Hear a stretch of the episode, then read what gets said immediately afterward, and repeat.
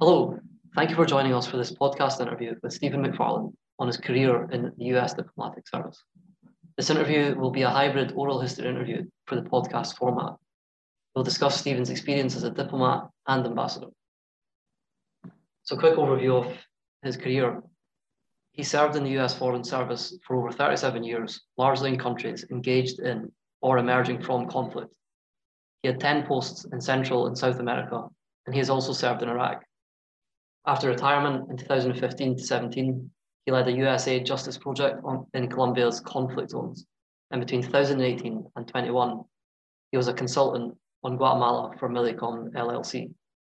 So, Stephen, thank you for agreeing to share your story with us. Can you give us an overview of your life in diplomacy? Oh, thank you very much, uh, Jordan. It's a pleasure to join you all and to be invited to join your uh, extensive community of listeners. So, my you know, my formal career in diplomacy um, started in early 1977 and continued for almost 38 years. And if I were to break it down, I'd say there was a, um, an introductory period where I went off on my first two posts. Uh, that's what we call our assignments overseas. And mine, my first one was uh, a consulate in Maracaibo, Venezuela. Two officers, four uh, local employees, and a cleaning lady. And we attended to people who were seeking visas to the United States, Americans who needed passports, and Americans who were either in trouble or uh, had just been arrested, uh, usually for uh, drug smuggling. And so it was an interesting introduction to, to uh, an important part of what diplomats do, which is to try to protect to the extent we can uh, citizens of your country and also to uh, engage with host country citizens. And then I became a economic and then political officer in Quito, Ecuador. And then I, those I would call that the introduction to my. And so, as a political officer, you're trying to report on the political goings on in the country. And that can be the workings of the executive branch, or more broadly, the state, the things going on in Congress, or the, the justice sector that are of interest to the country you represent, and how that all fits in with uh, US policy.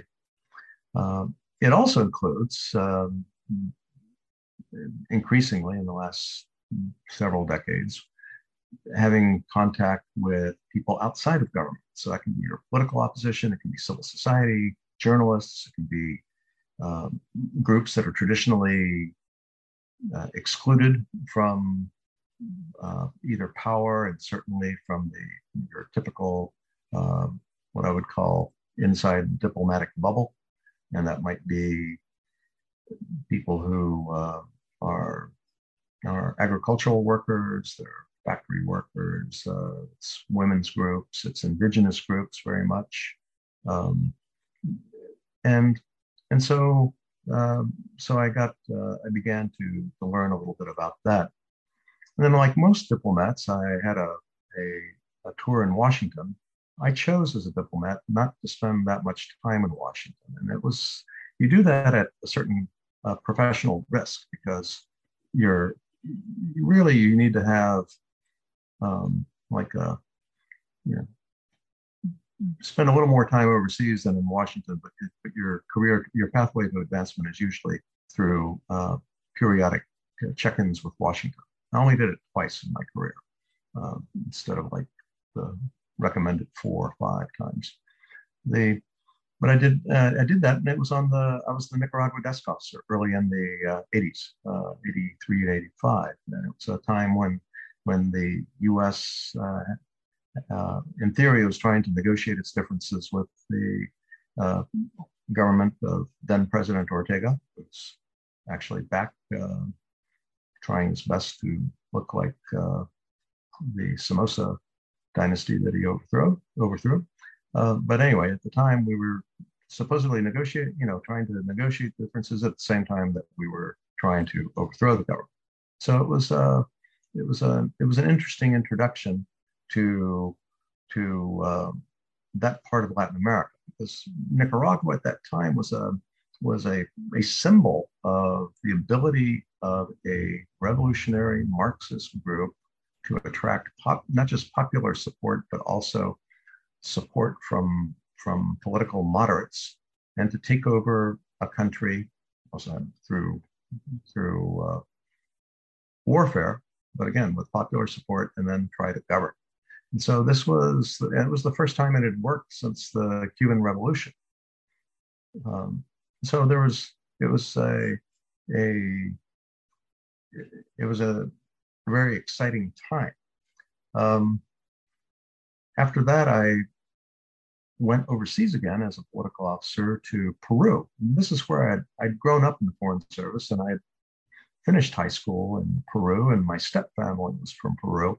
So it was uh, it was it was fun to be back there. But I, I focused on the insurgency, the Shining Path insurgency, a Maoist insurgency that that was unique, really, in Latin America and almost in the world.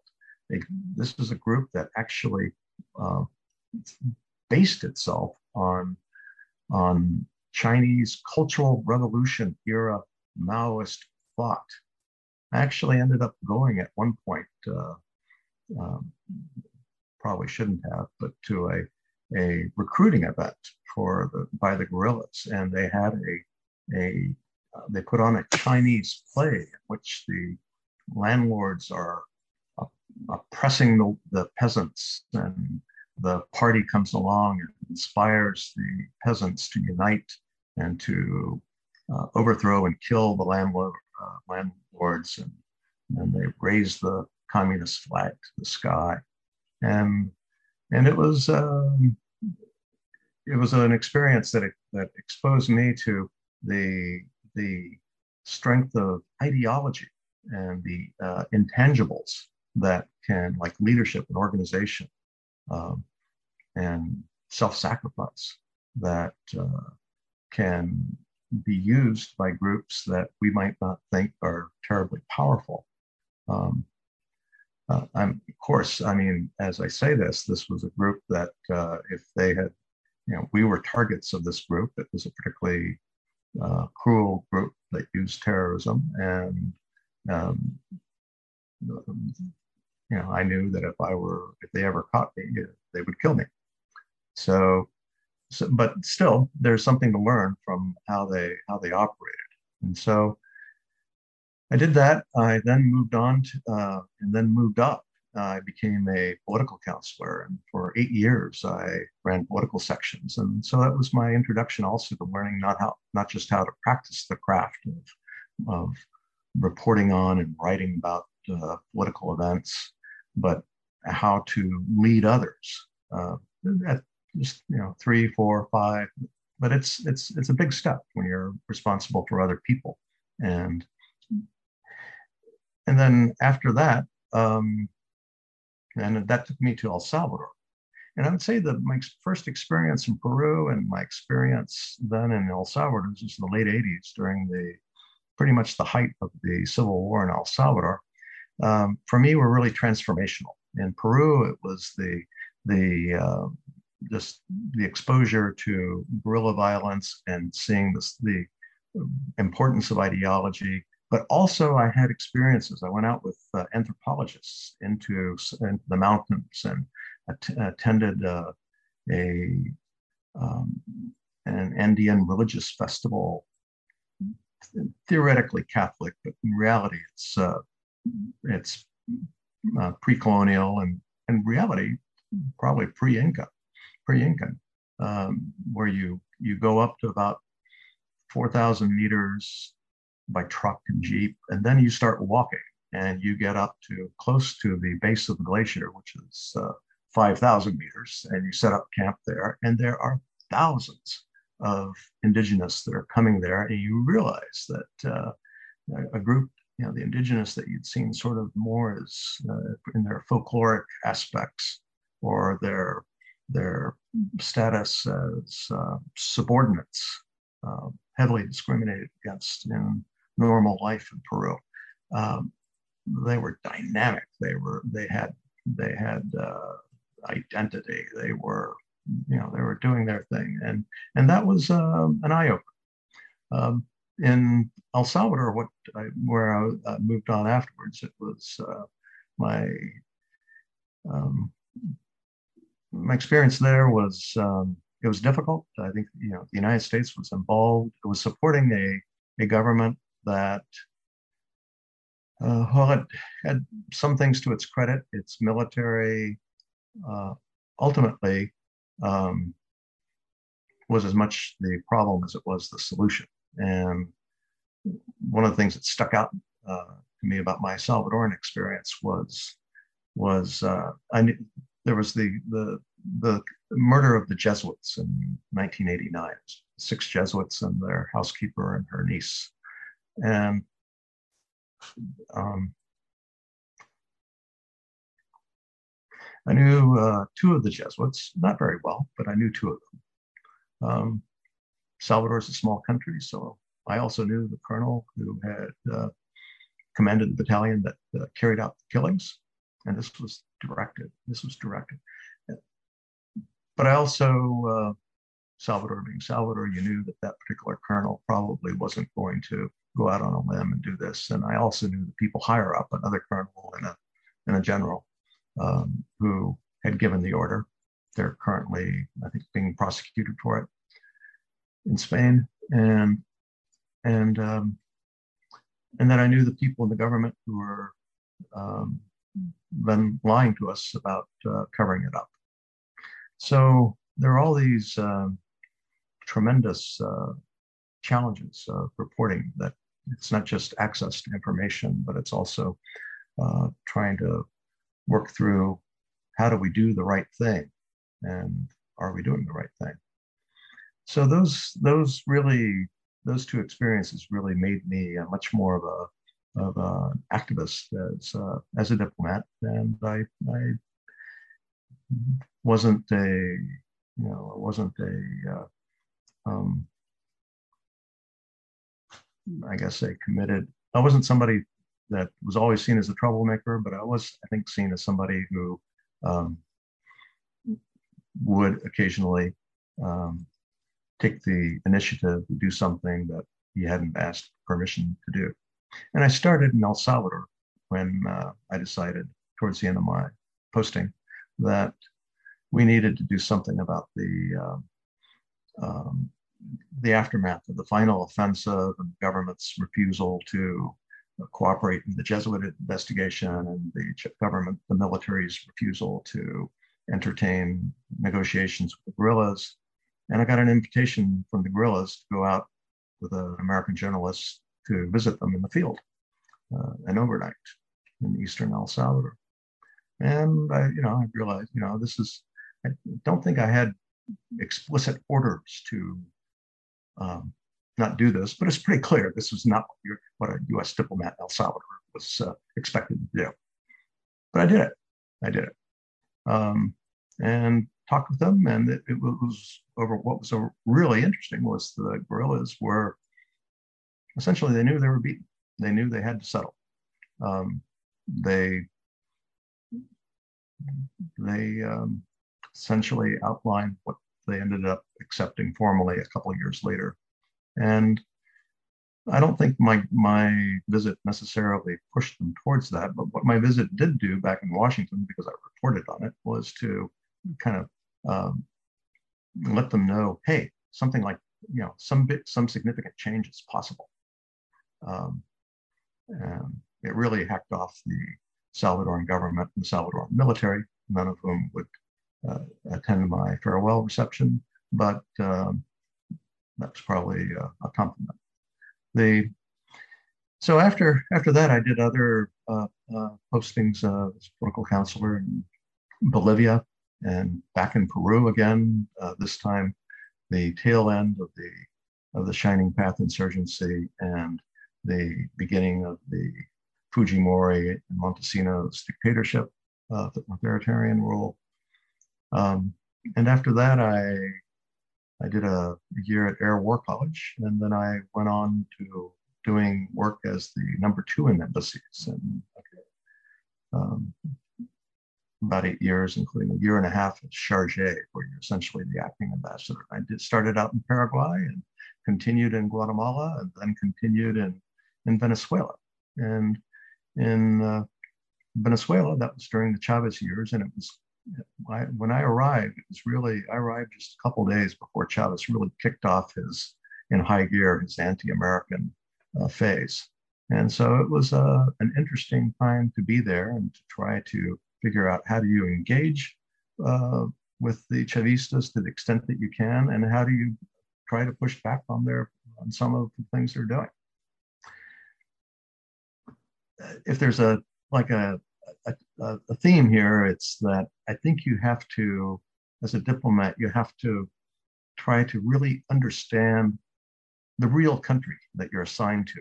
There's the formal system, and there's of course the, the stuff that most diplomats are exposed to, but then there's the there's the real sort of the way countries work.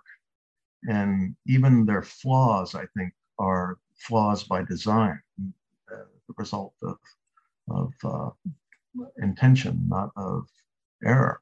And so you need to understand you need to understand that. And the other thing is you need to try to understand your adversaries, um, including, I would argue, the people who are trying to kill you. You, you know, you're not, um, you know, you're we're quite ready as a government to use lethal force against people who are trying to kill us. Um, and, but I think in that situation, you really need to try to understand what makes the other person think the way he or she does. Um, you need to, and often you'll find that it's the your natural contacts in a country um, don't know, uh, or they'll, they'll actually they'll say that they know, but they don't really know. Um, it would um, there's there's no reason um, you know somebody from Peru who grew up in Lima in the upper class um, is is probably going to have a difficult time truly understanding what a peasant from high up in the Andes um, believes or thinks. Same for Guatemala. Um, so so so I did so I did that um, um, that period. You know, learning how to be an ambassador. And and when I joined, I actually didn't think I'd ever become an ambassador. Um, but I towards towards the end of that that those eight years as the number two, I uh, in a year and a half as uh, acting number one, I realized, yeah, I, I could do this. Um, now, it's pretty difficult to be picked as ambassador. And I, it was pretty clear I wasn't going anywhere, but I had this opportunity to go to Iraq in 2007, and I volunteered to head a provincial reconstruction team as part of the civilian surge. And, and I thought it was my duty to do it.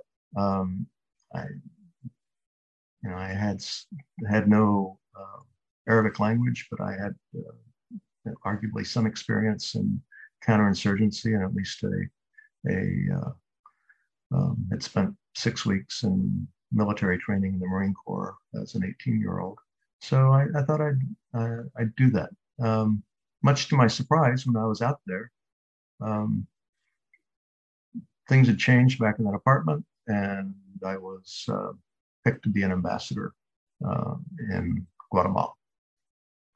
And so I, I got to, to do that. And that was particularly fulfilling because I had seen the, you know, just the awful costs of war from my time as a Nicaragua desk officer and then as a political counselor in El Salvador. And I really, really uh, wanted to ensure that the United States, um, and I, I, started under President Bush, but very quickly uh, it, uh, he was succeeded by Obama uh, make sure that that uh, we were not being manipulated by the rich and powerful, but rather that we were trying to achieve a sustainable um, um, objective of democracy and inclusion and, and rule of law. Um, and that was just an awful lot of, uh, that was a lot of fun.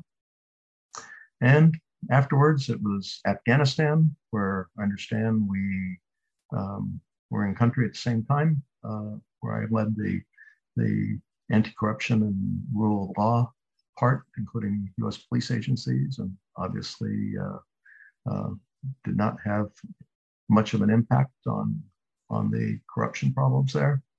Um, was a and and was a briefly a professor uh, on loan to National Defense University. But I, I, I guess the, the, the thing about my career is that it, in a way, I, I even after retirement, I continued working um, on some of the same issues. And so I went to Colombia working in the conflict zones on access to justice. And then I, have worked uh, as a consultant on rule of law and, and also pursued my own master's in security studies in the last couple of years. So that's um, that's sort of uh, the, the arc of my career. Great. Uh, thanks for sharing that very detailed uh, chronology of, of your experience. Um, so I've got loads of questions that I want to ask you about about these. Um, but I think first we'll begin uh, at the start of your career. So wh- why did you decide to get involved in the diplomatic service? Well, I grew up in the Foreign Service. My father was uh, first an Air Force officer, and then when I was five, he joined the Foreign Service. Um, my my parents were from Texas, um, and uh, this was at the time a, a big step. My father was um, part of this post-war World War uh, sort of um, ent- entrance of still white males, but white males who weren't who didn't go to the Ivy League colleges. So my my and uh, like a lot of people back uh, in in the late 50s and early 60s, um, he had had military service, but that was true of much of the State Department. But anyway, so uh, so I this is what I grew up in. This is the Foreign Service was in a way my home, but it was also something that interested me. I I just uh, I'd gotten the bug uh, growing up uh, overseas. Um, it was also where I got the the bug for history because I I grew up in in part in places like Cyprus and Turkey and Lebanon, which were just full of archaeological sites. Um, and I had a, a sense of uh, service as well. Uh, that you know, my in my family, you you it was typically you would uh, join the military during the wars every generation, and you there's this this uh, idea that you you had to give something to your country. And I was very interested in, in Latin America, so that's sort of how I ended up. I mean, so that brings me on to my next question, which was, uh, why did you choose, like, why did you specialize in into Latin America? What was the interest there?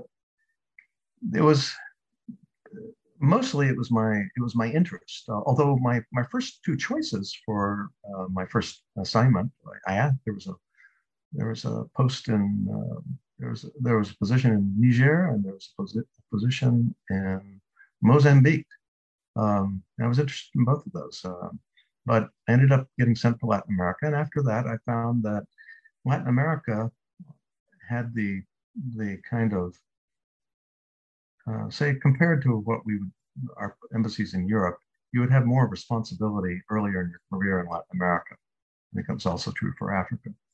Um, you'd also, you'd, you know, and I just, I liked the issues more. And, and then it was the Latin American Bureau like me. And so they would uh, offer me um, more choices. And because I had a family and because my wife was interested in working in the US Agency for International Development, it was just a, a natural fit to look for countries not only in Latin America, but also countries that were, say, not the Argentinas and Chiles and, and Mexicos of the, of the continent, but rather countries that had uh, strong development needs and where there would be a USAID mission. And typically, these also had uh, were countries where there was some kind of conflict going on, and that that tended to be what I would uh, uh, focus on. Okay. And of course, I have the family connection through my stepfamily uh, to Peru, and then uh, and my wife, who was grew up in Venezuela, was originally from Colombia. Um, so I was wondering if you had any special memories from your experience that you'd like to share. Yeah, the certainly the you know the the uh, the memory that I really cherish is just being able to lead the embassy in Guatemala uh, and to, to, especially to try to to lead it in breaking through these these invisible racial and class barriers. To it was a place where where I, as ambassador, just by showing up to this annual um, state university student protest slash um, carnival parade um, was was making a statement that we we can talk as. Uh, we can disagree, but we can talk. And but there was, I think, also the uh, the times that um, essentially that I took the initiative and maybe broke some rules. Uh, I mentioned the case of talking to guerrillas in El Salvador, but I also um, have always believed that as you as you lead, you have to be willing to take initiative and to assume risk. Um, not just physical risk, but maybe risk to your career. But I, so uh, I led the embassy without instructions and countering the coup attempt in Paraguay in year 2000, um, 2002. I uh, negotiated with no instructions the unconditional release of American and Europeans held hostage uh, uh, in Guatemala. Uh, these were former civil patrolmen who were who wanted to get paid for their service, um, and uh, also kind of uh, went my own way when I had to in 2013 in Afghanistan take some unusual measures to secure the safety of American contractors who were working uh, for people I was responsible for, and and where the obstacle was uh, ironically not the Taliban, the obstacle was uh, were members of the Afghan government who were threatening our contractors. So, um, I guess what I also recall is uh, just um, um, how awful war is, uh, the thin line between safety and danger, and the challenge of trying to truly understand uh, the countries we are assigned to. And ultimately, I'd say the thing that uh, that I um, remember is um, just learning and relearning the lesson that how important it is that all of us who work overseas use our time and our opportunities to try to make the world a better place. Uh, I think you can do that and serve the United States government at the same time. Uh, but you need to somehow uh, use that opportunity to make positive change. Great. Um, but I'm going to jump back onto the security question there, uh, just because you're raising it in your response. So I was wondering how did uh, how did you deal with the security issues in the countries you were working in? Uh, how did it affect your work itself as well as your life, so, such as your, your personal safety and your family safety? Well, that's a that's a great question, and I think there, you know, the the I, I addressed it in different ways. That there was a, there there was the, the, the period where I was had to worry about it more as an individual and also in terms of my family, and then later on, as a as a leader, I was responsible for the security of the people I supervised. Ultimately, as ambassador, you're, you're responsible for everybody, and it's um, it's a feeling uh, that that latter feeling as an ambassador is one that um, um, I mean it's um, it's it's a constant weight. Um, you are responsible for things you're wholly you're almost wholly responsible for things that you cannot fully control. So it's you have to get used to that feeling of uh, of um, of um, lack of control. Um, and sort of more down in the weeds when I was a, so when I was a reporting officer uh, in in Peru, for example, when I um, back in those days, um, people assigned, you know, diplomats assigned to embassies, uh, of course, were uh, frequently authorized to carry weapons. Um, in a lot of these places, it became pretty clear that the guerrillas were so good at doing what they're doing that there's no way that one person, even heavily armed, would be able to defend themselves. Um, well, we still carry it. Um, but I think the, the first thing is to understand the threat environment. And um, and so what I would do in Peru, my understanding of the threat environment is if the Shining Path uh, wanted to kill you, uh, they would almost certainly do it. They would not just kill you. They would, it would be intersecting fires followed by uh, the coup de grace with a pistol, and then they place a dynamite bomb on the body. I believe you're the person you interviewed the other week uh, described one of those. That's uh, that was, but it, the the flip side is that it took a little while to orchestrate, and so what I would do would be I'd go up to a place like up in the mountains like Ayacucho. I'd go there. Um, I'd, I'd make a reservation. I'd go there. I wouldn't call anybody ahead of time. Um, and I'd go there. I'd go to the hotel, and then I'd start calling people. Or, uh, of course, this is before cell phones. I would just go out and make cold calls on people, and and uh, then I'd, um, after a few days, uh, two, three days max, uh, I'd get out. Um, and what was interesting was that uh, I remember the last time I, I did it, I, I got um, called up by a woman who worked for a front organization for the Shining Path who insisted on meeting me and grilling me as to my bona fides as a diplomat. And, um, and then also got called by the Peruvian military uh, base and expressing outrage that uh, I was there without their permission. I didn't need their permission, but um, and where they informed me, um, if you stay here, we can't protect you. We won't protect you.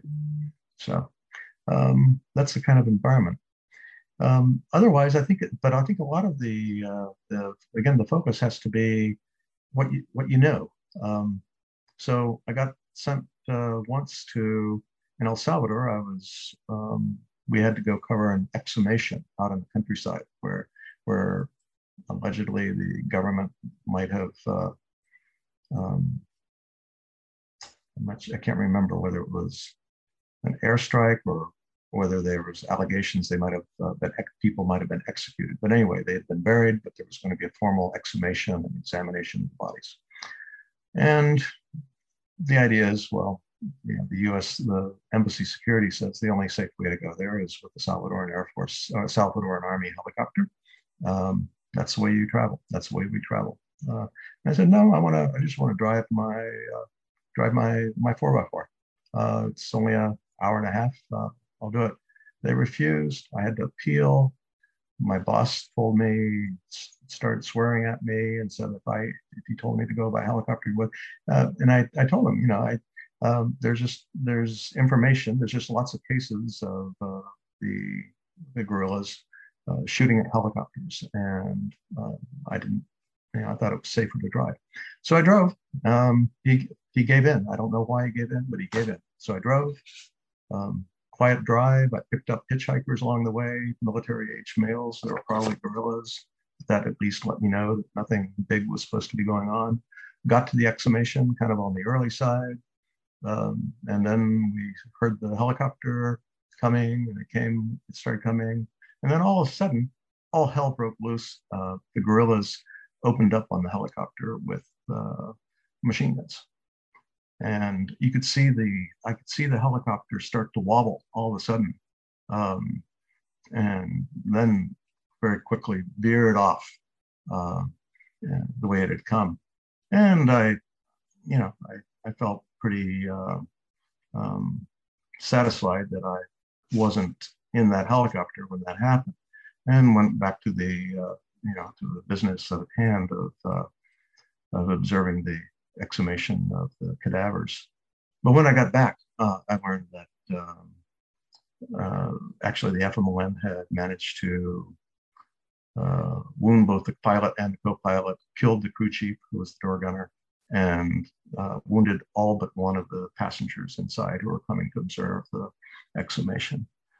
And um, yeah.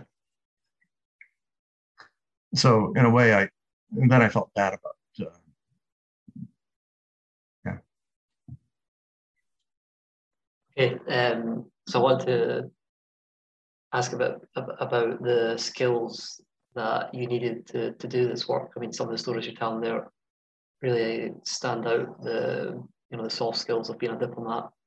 Um, so I was wondering, how did you build this kind of the skills and the knowledge that you needed to do this job? So I'm wondering, like beforehand, before you started the work, as well as how that progressed uh, during your career. I think, in in my case, I think it, it helped that I had I had grown up largely overseas and when I was in the States, um, just about every place I went, I was an outsider. Um, certainly in the Middle East, I was in America, I was an outsider. Um, when my uh, parents separated uh, when I was a boy, and I, for a while, I two periods, I lived in Central Texas, in rural Central Texas. Um, I was very much an outsider, um, and then in suburban Washington. Uh, but the so I think it, that experience as an outsider helped, but I think also there's this experience, including in Central Texas, uh, uh, you know, or any rural community, I think has a lot to teach you about um, how people in rural areas might tend to think worldwide.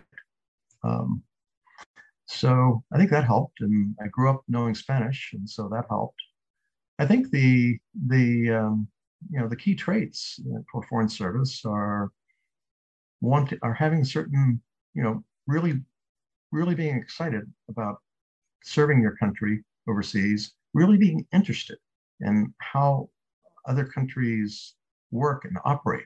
And the idea is to try to see where, you know, where we can somehow reach agreements where we're doing things that benefit both of our countries and peoples. But um, but I think the, a lot of the soft skills I had to learn on the job, and that would include communication. Um, the ability, we talk a lot about speaking a foreign language, but a lot of it is listening to a foreign language and really listening to a person.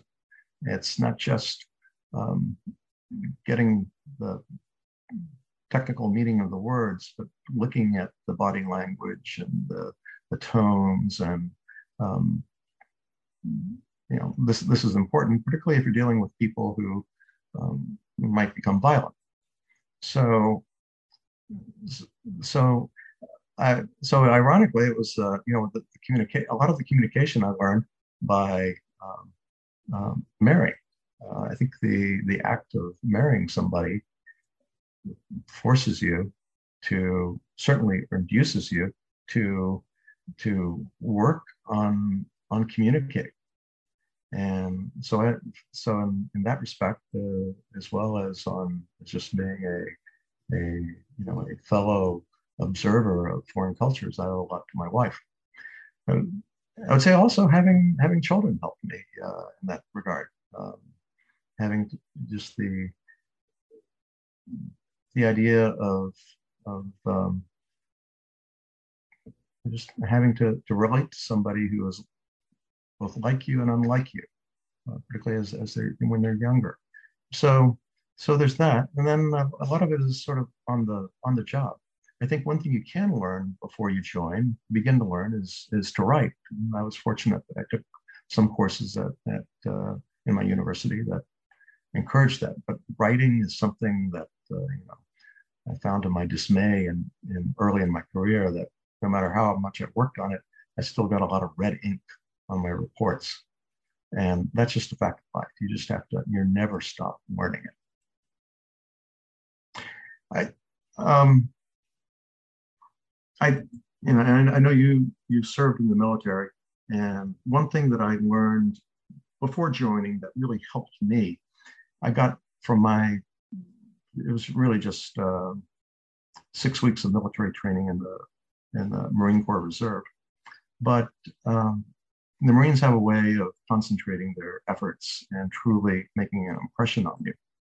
And so, in addition to learning how to do a, I think, a very credible, credible push-up and how to uh, operate and fire a weapon that is now only used on for military parades, the M14, um, I learned uh, to value the non-commissioned officers and who really make make militaries work, in my opinion.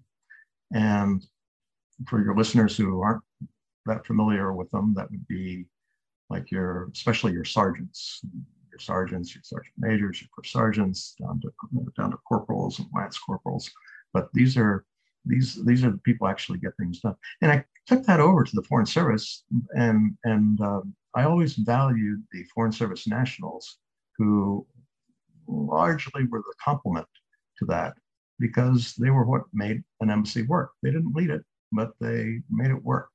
The other thing I still remember um, was being told in uh, in a very colorful, frank, direct language by my drill instructor that I was to um, go immediately to the to to um, uh, clean the head, and the head in naval services is the latrine, the restroom that was used by myself and uh, 49 other recruits, and I think was there with one or two other people, and we were to clean it. Um, and and we cleaned it, and and uh, somewhat to my surprise and to my pride, for my and it was a moment of pride, uh, the drill instructor improved it. Um, it was, I think he had he had told us, you know, you know, again in language I can't repeat on this podcast, but it better be good enough to eat off. So, so, but the the reason for this lesson is, um, I don't think I ever failed to appreciate afterwards people who do the kind of things that you don't like. Uh, so, if, you know, the people who keep an embassy going, who keep it clean, um, provide uh, an, an, an, amazing service. And if you rise in rank, you had better not lose um, sight of the fact that your ability to function depends on other people doing the kind of jobs that you wouldn't like to do. So, um, yeah, don't be a jerk about it. I guess is how what it boils down to.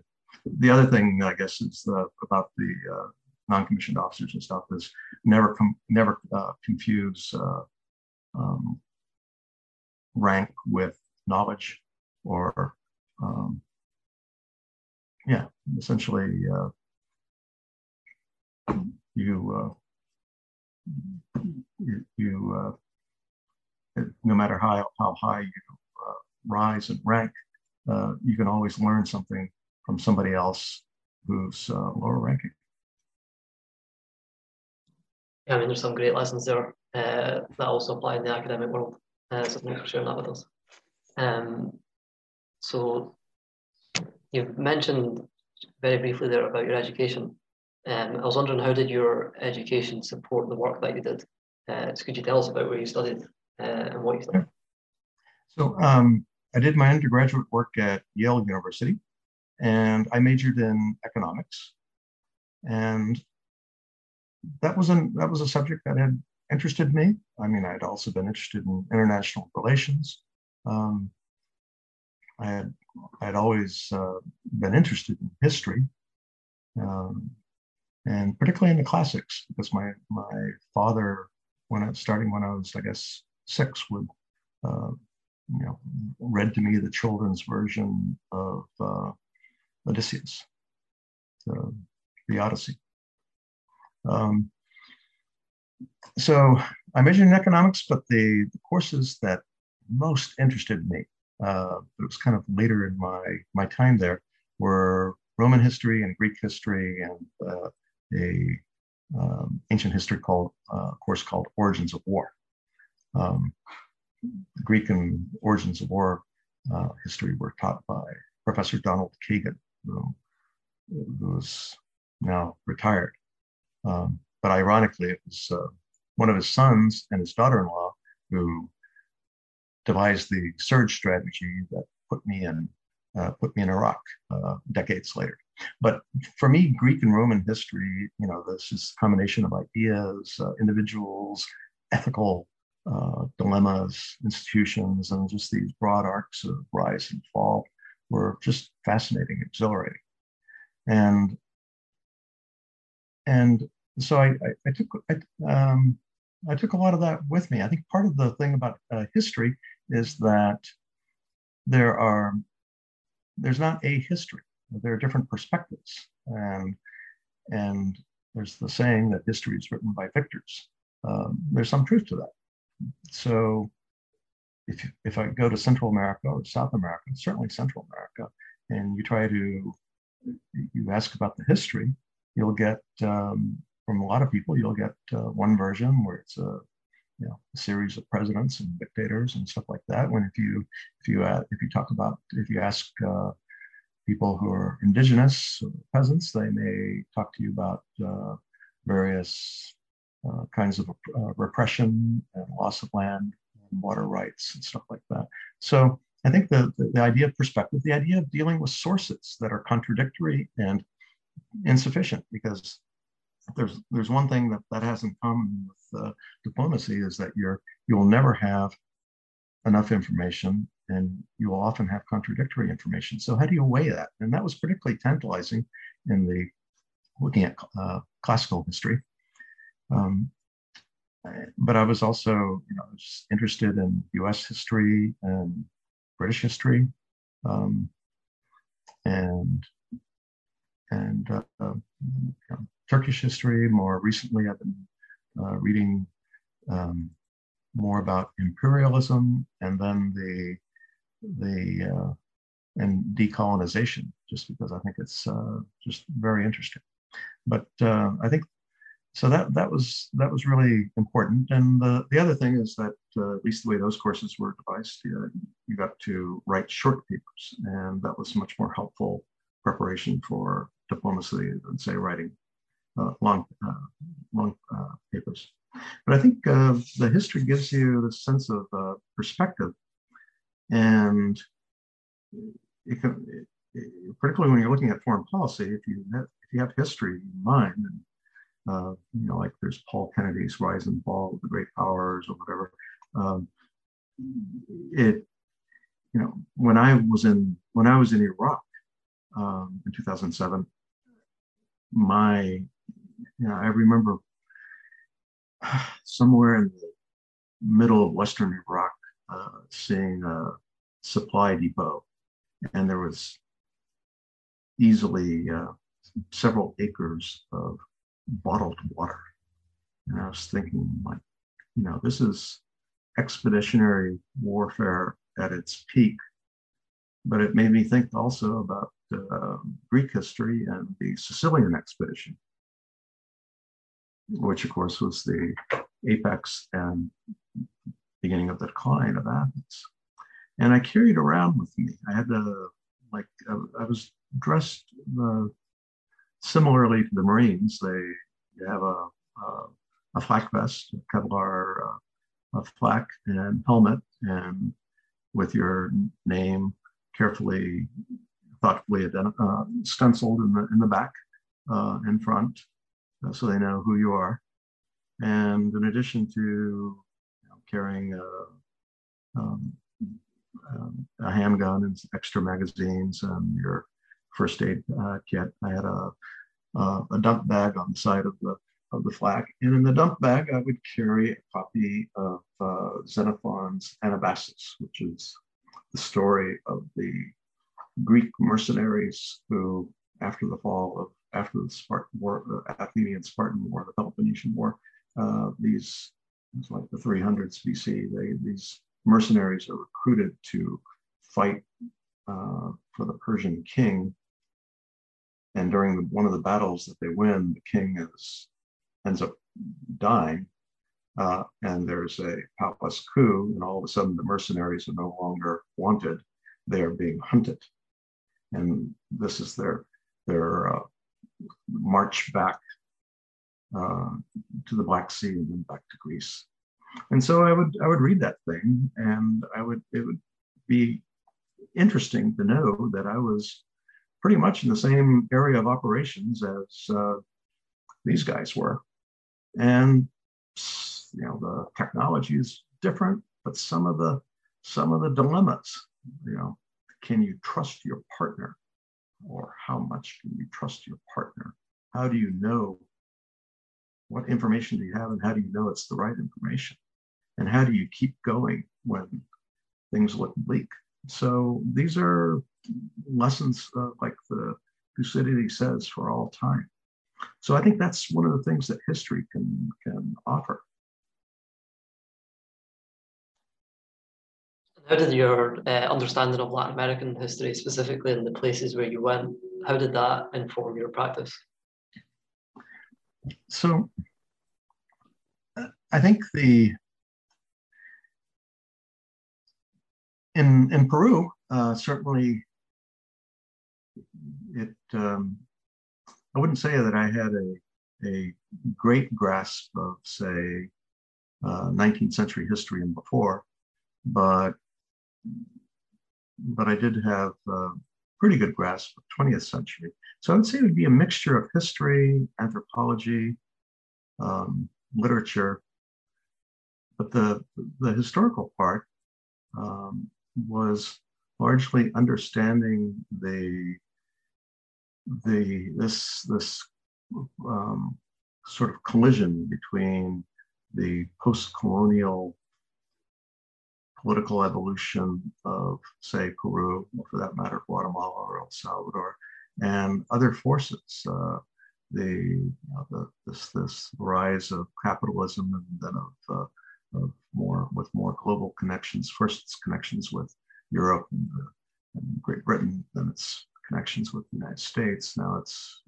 now China's a big player, but I think the you know the the history gives you the you know gives you the basis for understanding exactly or knowing how things have, have uh, happened in the past but it also gives you a basis for understanding the, the present because in a number of countries, history is extremely controversial because history is actually wrapped up in, uh, particularly in post conflict societies, with the politics of memory. What happened in this war? And the war ends, and they're still fighting about what really happened. And in some cases, uh, Colombia, Peru, Guatemala, um, it's the there are certain groups that insist um, that the state did no wrong, none at all, um, and which is not the case. So I think the the history, uh, particularly when it's focused on the last like 30 or 40 years, is incredibly important. so you raised the, the point of controversial history there. Um, so US activity in Latin America has often or is often claimed to be like imperialistic and having negative consequences within the region. I was wondering how you uh, how you reflect upon your role in US activity in uh, Latin America, and how do you feel that the US presence there influenced that history? I think the I think, of course, that uh, simply because of its uh, economic size, political importance, and of course, military strength, the United States was simple and geography destined to play a role in Latin America. Um, and I understand, of course, all the all the criticisms uh, of it. I remember, you know, first getting an earful of it when I was in high school and talking to university students in in Lima, Peru and this is this was at a time when, of course, the Cuban Revolution was still ascendant. Um, memories of the the U.S. role in the revol- the uh, in overthrowing the democratic government uh, in Guatemala were maybe not fresh, but they were still around. Um, I think you know. I think the, the U.S. has. I think first of all, the U.S. has gone through a number of phases um, in which it alternately tries to intervene and then it tries to leave them alone. Uh, and so I've done a lot of reading recently uh, about the good neighbor period. So there was a period of intervention from um, so certainly the 1890s through the maybe 1932, where it was particularly particularly strong in the Caribbean and Central America, um, replaced by the, the good neighbor policy and a, a, a, period of not trying to get involved, not trying to be the referee on on uh, elections and coups. And one of the results was that the the uh, Somoza dynasty took, role, took root in, in Nicaragua. Um, other dictatorships uh, emerged in Honduras, El Salvador, and Guatemala. The, the absence of US role does not necessarily translate into positive political impact on the ground. And so what I saw in Central America later on, um, I mean, first of all, I mean, when I was, uh, you know, you know, the karma is alive, I suppose, in international relations. And so the a Republican administration overthrew the Guatemalan government in 54 for being, in its opinion, dangerously close to the USSR and dangerously leftist. Um, 30 years later, uh, Republican President Ronald Reagan is trying to to uh, find a government that will more or less be in El Salvador what the uh, Arevalo and Arbenz governments were in Guatemala. A land reform, um, line reform, democratic opening, uh, um, more economic opportunities, stuff like that. Uh, I'm not saying it worked out well. I'm just saying that uh, it it the I think the U.S. started to try to find a third way between the poles of uh, a the status quo uh, elites in Latin America and particularly in Central America, and the attraction of uh, revolutionary overthrow. And this kind of middle path of reform was actually um, encountered a lot of resistance from both of the from both guerrillas and from the status quo. Um, so I think um, some, you know, a lot of the things uh, I was involved with, I personally disagreed with the decision to put an embargo on, Nicaragua, and and I I uh, filed a dissent memo and used the dissent channel to express my views. Um, the embargo wasn't uh, wasn't um, approved that year, but a year later they approved it and they asked me to, as I was leaving, to um, uh, shorten my vacation so I could stay on and implement the embargo. And I did so because that was part of the service discipline. And I considered that being able to submit a dissent was also part of service discipline. So then you get into uh, things where I think we, you know, we we've made, we as a country have made uh, some a number of poor decisions, and sometimes have simply refused to uh, acknowledge some of these decisions. At the same time, I sincerely believe that the the, the U.S. is one of is, is an important for, force, can be an important force for supporting democracy and human rights and transparency, anti-corruption and inclusion, particularly since the 80s. There will always be exceptions, and we can talk about any particular exception you, you have, but I think that the I think that the U.S. can play that role.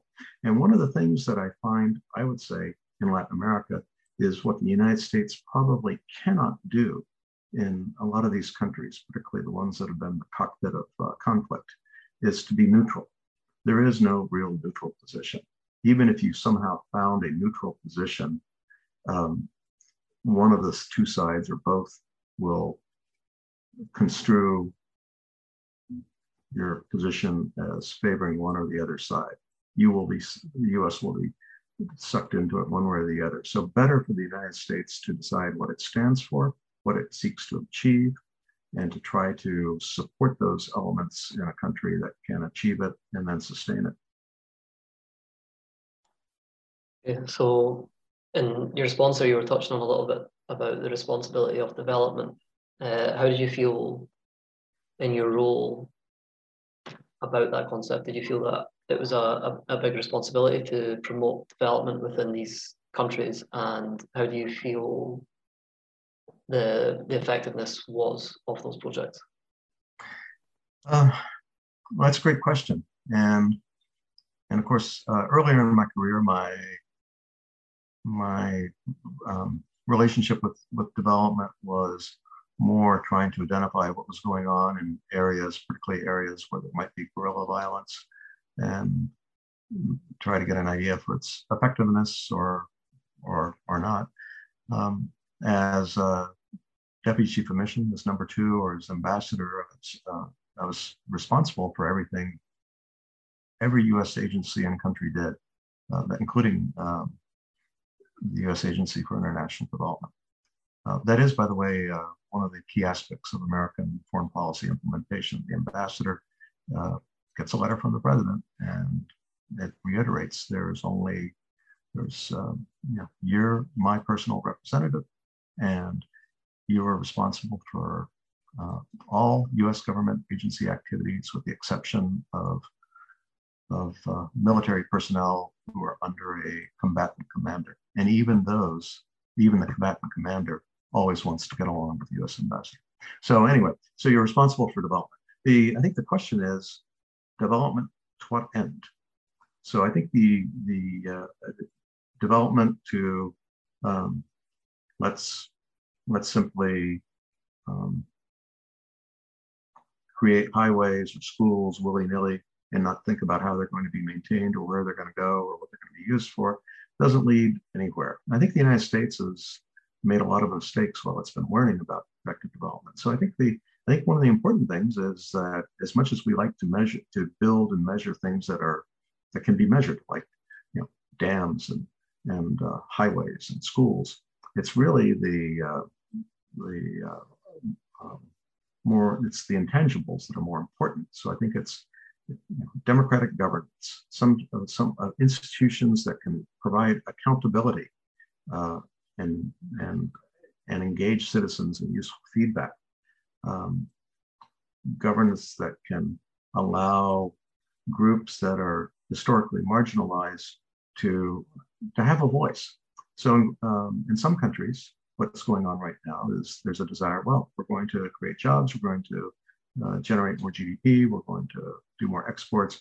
We're going to do this by by doing mines, uh, and we're all we're going to do it by, of course, by the book. It's nothing, nobody's going to break the law. But the fact is, um, if you, the externalities that are generated by uh, uh, uh, a, a, dam or a mining project usually aren't fully accounted for. Um, the debate over how much of the additional uh, wealth that uh, a mine will generate usually isn't, there's no debate. Yeah, you know, in like Guatemala, I think the uh, the tax would be seven or ten percent. Um, yeah, is that what is that enough? Um, and finally, and there's a tendency to exclude the people who are living nearby who are affected by it. And and I know that that uh, um, that yeah, there there are times when there there are cases where people are simply trying to get a bigger share for their for themselves or their community. But I think it's important that, that these people have a voice. Uh, one of the things I did when I was in Guatemala uh, as ambassador is I encountered a uh, protest way up in the in the mountains where there were a bunch of, uh, of indigenous who were blocking the road to the to a, a hydroelectric project um, financed by Italians. It was an Italian company with Israeli subcontractors, and police were there, and the position of the company was send in the police, send in the military, use force, use as much force as you have to clean out the, the indigenous. And I went there and I made a point of going there personally and, and speaking uh, publicly and saying, everybody needs to calm down. Everybody, they're, they're simply, you're not going to get anywhere by using force. It's not sustainable, apart from being ethically wrong, I think, in this case. It was simply, it's not, you know, you can clear it for a day and then they're going to come back and then there's going to be even more violence. So sit down and talk. And to the to the indigenous, I said, you know, this is an opportunity to talk. Um, it's going to be hard to block it. Maybe you could if you really wanted to, but you probably can get them to address the issues that you wanted them to address. And, and that's eventually what happened.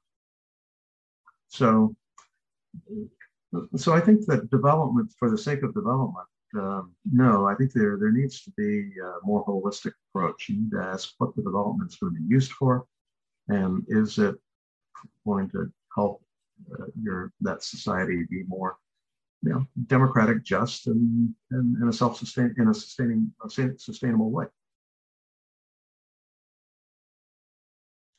Excellent. So I'm going to move on to the final question now, just for the purpose of time. Um, so finally, now that you're retired and looking back on your career as a diplomat, what do you feel you contributed to the countries in which you worked? Uh, I think the uh,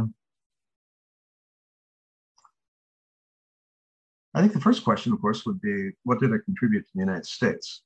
Um, and I think I, you know, I did my best to represent them in some difficult places on some some really difficult and sometimes ethically challenging issues.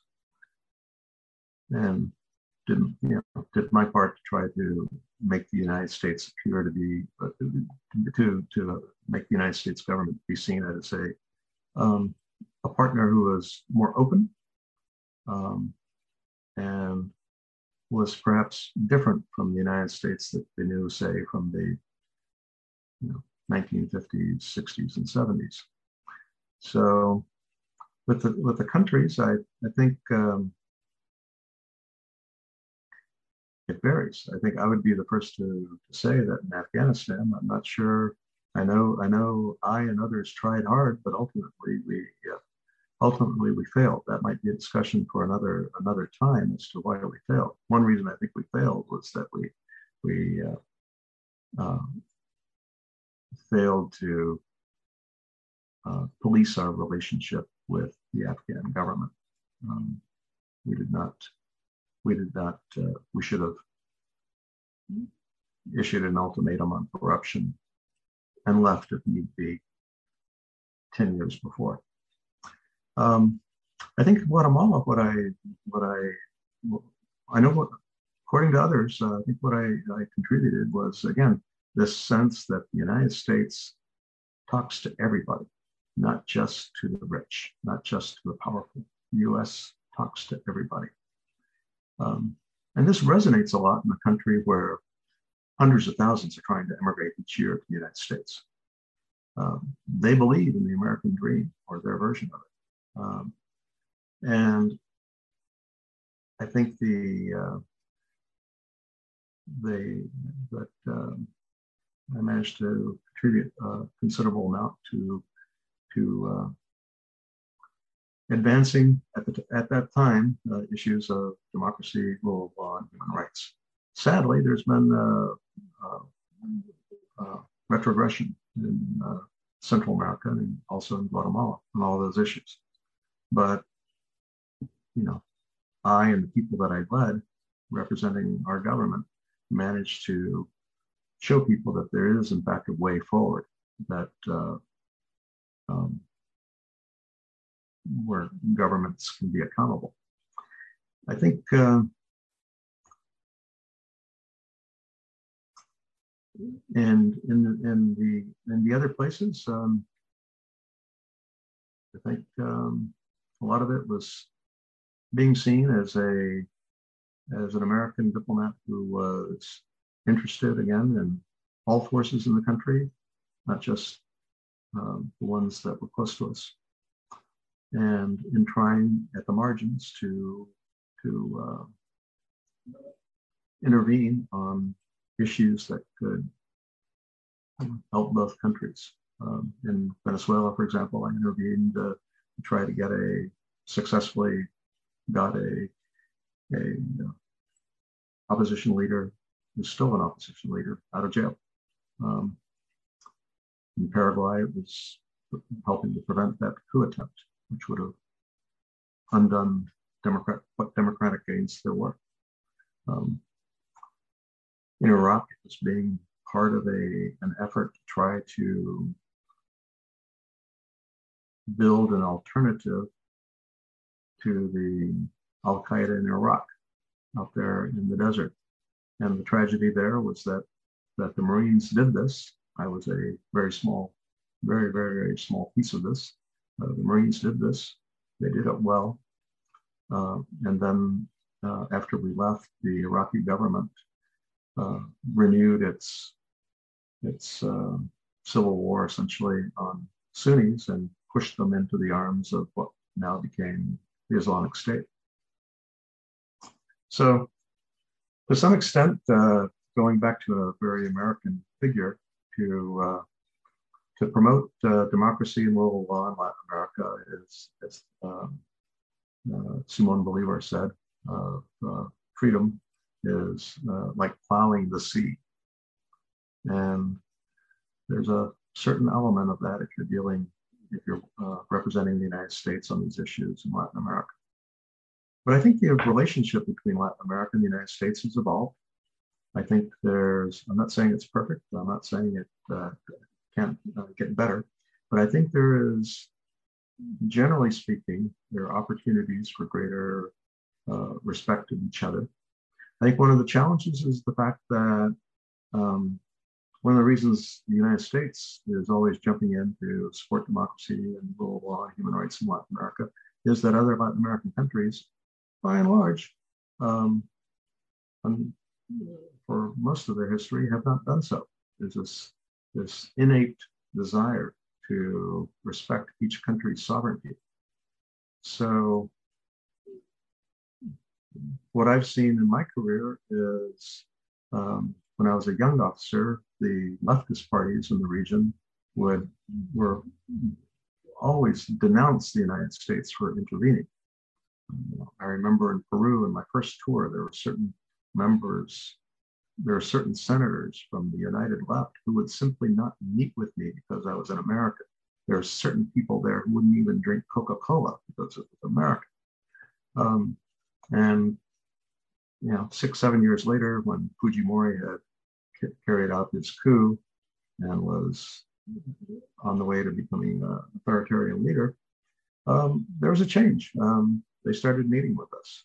Um, they realized that the United States, uh, when all was said and done, was um, still a power that could do good and with whom they could talk. So my hope is that the United States, amidst its own intense political struggles, and much of this similar to uh, the struggles over historical memory in Latin America. There's a struggle over historical memory and identity in the United States. To some extent, serving overseas allows you to look at your own country with a different lens and to see things that uh, can be either encouraging or alarming.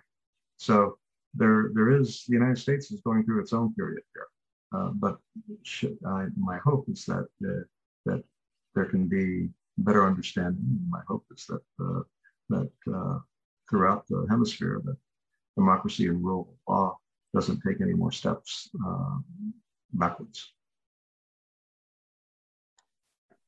Well, that's a great way to conclude the podcast, as we hope that this uh, our listeners will be able to learn from your own experience and what you've shared with us to help increase our, our own understanding of the diplomatic side of international relations.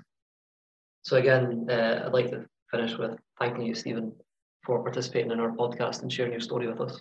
I hope it has been an opportunity to reflect on your life experience and share it with the public audience.